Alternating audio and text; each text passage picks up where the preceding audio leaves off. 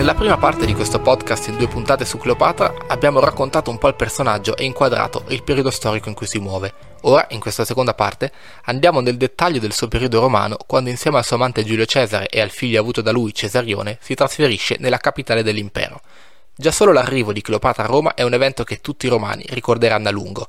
Cleopatra ama stupire e ammaliare e nella sua natura non passa mai inosservata così, quando arriva in città non lo fa in sordina, ma decide di sfilare per le strade dell'urbe con un corteo pieno di elefanti, giovani ragazze con trasparenti abiti in seta, musici, ballerini, carri ricolmi di doni preziosissimi, sfingi, bassorilievi, statue e tantissimo altro materiale che ha portato direttamente dall'Egitto, anche solo per far capire ai cittadini di Roma le ricchezze di cui dispone.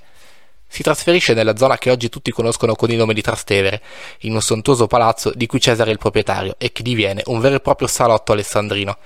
Ogni giorno la regina riceve gli ospiti più illustri della città, che vengono a rendere l'omaggio non tanto per reale ammirazione, magari qualcuno sì, ma perché si tratta in fondo dell'amante del padrone di Roma, Giulio Cesare. In quei mesi trascorsi a Roma Cleopatra detta nuove mode, inventa acconciature come lo chignon e sconvolge la vita dei cittadini di Roma. Ma benché ammirata, Cleopatra resta una figura odiata e temuta dai romani. Ma perché? Innanzitutto per il semplice fatto di essere una regina straniera. Roma in questo è molto conservatrice. Roma ai romani. Cosa pensano i romani? Cleopatra ai loro occhi ha sedotto l'uomo più importante della città, quindi il pericolo è che voglia mettere le mani su Roma, convincendo Cesare a formare un impero magari orientaleggiante e spostando la capitale ad Alessandria. In più ha anche avuto un figlio da Cesare, che Cleopatra sicuramente vuol far diventare il legittimo erede di Cesare. Roma in qualche anno corre quindi il rischio di ritrovarsi governata da una famiglia straniera e magari spogliata del suo ruolo di capitale dell'impero a favore di Alessandria. Capite bene le paure dei romani, in parte fondate perché veramente il sogno di Cleopatra è quello di far diventare l'Egitto, attraverso suo figlio, il centro del mondo.